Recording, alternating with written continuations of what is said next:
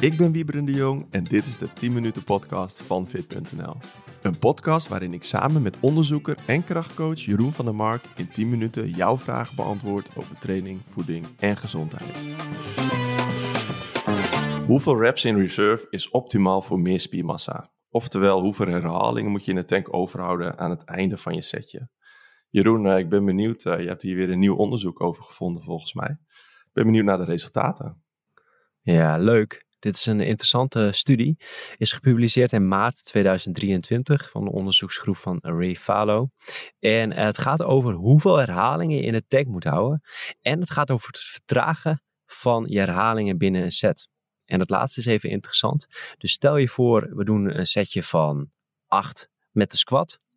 En het Mhm. is best wel zwaar. Dan merk je dat hij aan het einde trager gaat. Dus dan ben je steeds meer aan het grinden om de set te voltooien. En voornamelijk als je meerdere setjes draait, dan zul je op een gegeven moment merken dat de vermoeidheid toeneemt. En dat het lastiger wordt om die te voltooien. En dan kom je steeds meer bij spierfalen of echt gewoon eh, falen dat je de rep niet meer kunt en dat je omvalt. Of dat wel de bar van je nek afvalt. Nou, en dat is dus, je hebt technisch falen en letterlijk falen. Daar gaan we straks helemaal over hebben. Interessante nieuwe studie. En bij deze studie beschrijven ze dus de optimale aantal herhalingen die je in reserve moet houden voor de opbouw van spiermassa. Ja, super interessant. Ik eh, ben benieuwd naar deze resultaten. Maar voordat we deze gaan bespreken, Jeroen, ben ik wel benieuwd. We hebben het ook wel eens over RPE gehad. Of Mhm. RIR gehad, Reps in Reserve en RPE. Kun je het verschil tussen deze twee even uitleggen? En wat hebben ze dan precies getest in het onderzoek? Welke van de Ja. Nou, je hebt eh, reps in reserve, dat is het aantal herhalingen in de tank. Ehm, en dan heb je RPE, Rate of Perceived Exertion. En dat is een andere schaal, dat is een borgschaal, dat is de vermoeidheidsschaal. En die gebruik je met 10. En dan elke herhaling die je eventueel in de tank zou hebben, die trek je daarvan af. Dus stel je voor, ik had er nog eentje kunnen doen, dan is het 10 min 1 is 9. En nou ja, bijvoorbeeld 10 min 2 is 8. Dus dan had je nog twee herhalingen in de tank. En bij reps in reserve tel je op vanaf 0. Nou, en wat ze in dit onderzoek hebben gedaan, is gekeken naar de vermoeidheid. Dus hoeveel herhalingen had ik nog kunnen doen? En wat uit dit onderzoek komt, Oké, Eh, oké. is natuurlijk- Eh, ja, sorry dat ik je even onderbreek, eh, Jeroen. Maar is dan ehm 9 RPE niet hetzelfde als 1 RIR? nee, want de ene is echt op falen. Dus één rep in reserve is dus echt op falen. En de RPE-schaal, die is op, op vermoeidheid. Dus dat je kijkt naar meer vermoeidheid. Dus dat is een soort van meer beleving. Nou, en het verschil is dat je RPE, eh, die wijkt dan af bij, bij, bij 0 of 1 herhaling of bij 15 of meer herhalingen. Daarbij zie je toch wel een klein verschil ten opzichte van de RIR-schaal. Dus het is maar net waar je naar kijkt. Maar over het algemeen gebruiken wij reps in reserve omdat die iets makkelijker is. Omdat je dan vanaf 0 optelt in plaats van dat je Mhm. vanaf 10 naar beneden telt. Maar goed, laten we even eh, het onderzoek bespreken. Want eh, daar waren we eigenlijk in eerste instantie mee gestart. Ja. Hoeveel reps in reserve is optimaal voor spiergroei? Onderzoekers publiceren in 2023 een studie. En die studie zetten we even in de show notes. Dan kun je het gewoon rustig eh, zelf terugkijken. En daarin staat een interessant plaatje. En we linken ook even in het plaatje in de show notes.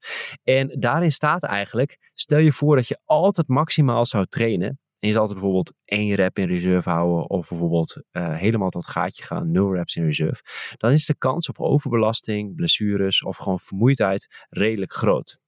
En de opbouw van spiermassa, het spiermassapotentieel, als we ergens een soort van schatting moeten maken, die de onderzoekers ook meegeven, dan zit die ergens bijvoorbeeld tussen 4 reps in reserve en 0 reps in reserve. Waarbij we, denk ik, de optimale range ergens tussen de 2, 3 reps in reserve bij compound zitten. En bij isolatieoefeningen kun je misschien 1 of 2 reps in reserve. En dit is een beetje afhankelijk van de mate van getraindheid. Bijvoorbeeld een gevorderde die weet meer die randjes op te zoeken en die kent zijn lichaam beter. En een minder gevorderde sporter, die kent zijn techniek eh, minder goed en eh, die kan er wat minder mee spelen. En natuurlijk ook bij isolatieoefeningen is natuurlijk de techniek, dan maakt het iets minder uit of je gaat bijvoorbeeld gaat compenseren als je bijvoorbeeld de triceps extensie hebt en je gaat bijvoorbeeld iets je schouders erin gooien, is dat een veel minder groot probleem dan bijvoorbeeld een benchpress waarbij het gewicht op je afkomt en waarbij je meer het gewicht moet controleren en weer omhoog moet krijgen. Dus daar kun je een beetje mee spelen met die isolatie en compounds en het verschil tussen beginners en gevorderden. Mocht je dit interessant vinden, in de show notes zetten we het uitgebreide artikel met de adviezen. Maar wat ik ook even met jou wil bespreken, Wieberen, is de snelheid van de reps. Want merk je als een setje doet, dat je aan het einde ook veel trager gaat bewegen. Ja, 100%. De eerste zijn altijd eh, explosief.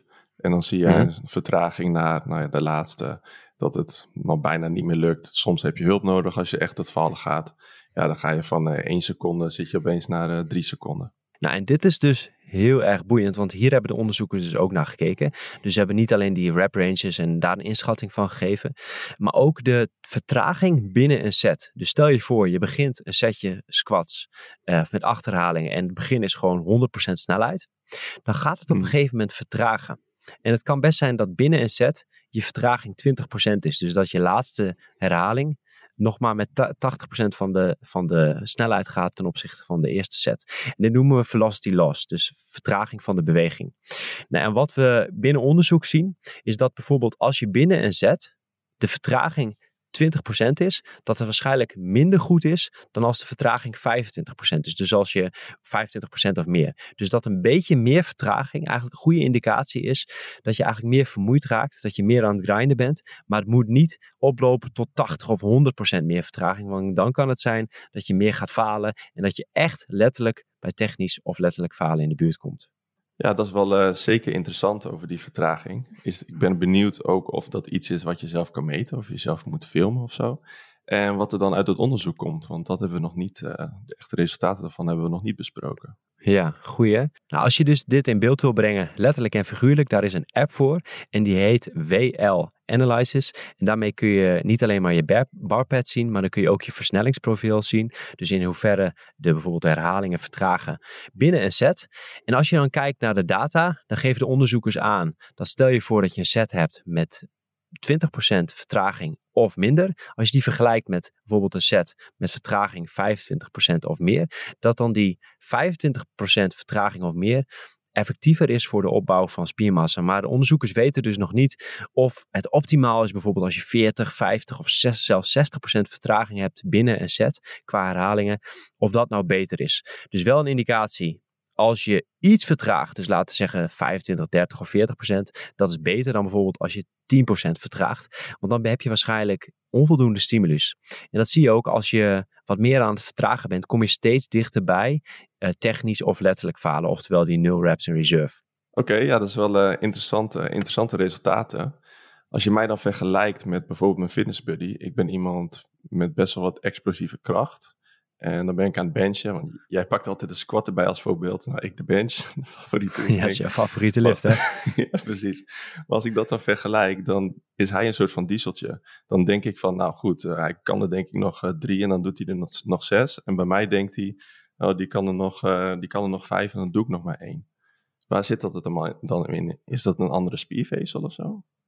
Ja, het kan zijn dat je mogelijk iets meer type 2 spiervezels hebt, dat je iets meer explosief kan bewegen. Het kan ook zijn dat jullie misschien een iets andere uh, leverantie hebben van uh, voorziening van energie. Dus bijvoorbeeld dat jouw uh, creatinefosfaat wat hoger is en dat bij Marsden die wat lager is. Ik noem maar, maar wat op. Dat zou de reden kunnen zijn. Maar dat zijn de redenen vanuit fysiologie. Dat is altijd natuurlijk heel erg lastig. Het is zo'n black box wat er in je lichaam gebeurt. Ja, 100%. Nog even over het stukje van de vertragen van de, van de reps. Hoe zit het bij mm -hmm. fanatieke krachtsporters? Ja, de meeste van deze onderzoeken zijn gedaan bij beginners of semi-gevorderde sporters. En echt ervaren fanatieke krachtsporters hebben gewoon minder duidelijkheid over. En jij benoemde het ook al met jouw trainingspartner, hadden we het even eerder al over. En uh, dat jullie een verschil hebben, dat jij bijvoorbeeld iets meer uh, ja, echt explosief bent en jouw trainingspartner iets meer een diesel is. Nou, en dat kan best zijn omdat we gewoon ook data missen over echt fanatieke powerlifters of jouw bench is echt gewoon wel echt op wedstrijdniveau. En dat maakt wel een verschil dat mogelijk die versnellingsprofielen uh, bij jou wat anders zijn. Maar jij kunt wel gewoon rekening houden met die reps in reserve, dat je in ieder geval wat in de tank houdt, zodat je niet te veel vermoeidheid opbouwt uh, bij elke training. Nee, super interessant. We zijn er alweer over de 10 minuten heen, dus het gaat alweer snel. Um, ik ben benieuwd, houden wij ook rekening met deze RPA's in onze trainingsschema's die je kan terugvinden in uh, onze Fit Pro? Oh, wij geven niet concrete gewichten mee omdat dat heel bijvoorbeeld lastig is. Ik weet als iemand zich bij ons aanmeldt, kan je natuurlijk lastig beoordelen dat de ene wel met 100 kilo squat en de ander bijvoorbeeld met 40 kilo. Dat kun je niet zo zien. Maar wat we dan meegeven is het aantal herhalingen in de tank. We leggen dat principe uit en zo bouw je dat rustig uit. En onze app die corrigeert ook. Stel je voor, je doet de eerste, uh, eerste setjes doe je met een bepaald gewicht. Dan corrigeert hij de volgende week aan, de, wat je invult. Dus als je het makkelijk vond of moeilijk, uh, dan vult hij de gewichten voor de week daarna daarin. Dus mocht je gelijk aan de slag willen met jouw training, met een effectief trainingsschema en ook dieper in deze onderwerpen willen duiken, dan vind je dat op Fit Pro. En dat vind je terug op fit.nl slash pro. En daarin krijg je van ons een trainingsschema, uh, voorbeeld voedingsschema's en alle belangrijke informatie over training, voeding en gezondheid. Check it out, staat ook in de show notes. Ja, en Wieberen, dan uh, was het het einde van de promo en dan rest mij niks meer om jou te bedanken. En natuurlijk uh, veel succes met je benchpress. Yes, jij succes met de squat. Thanks.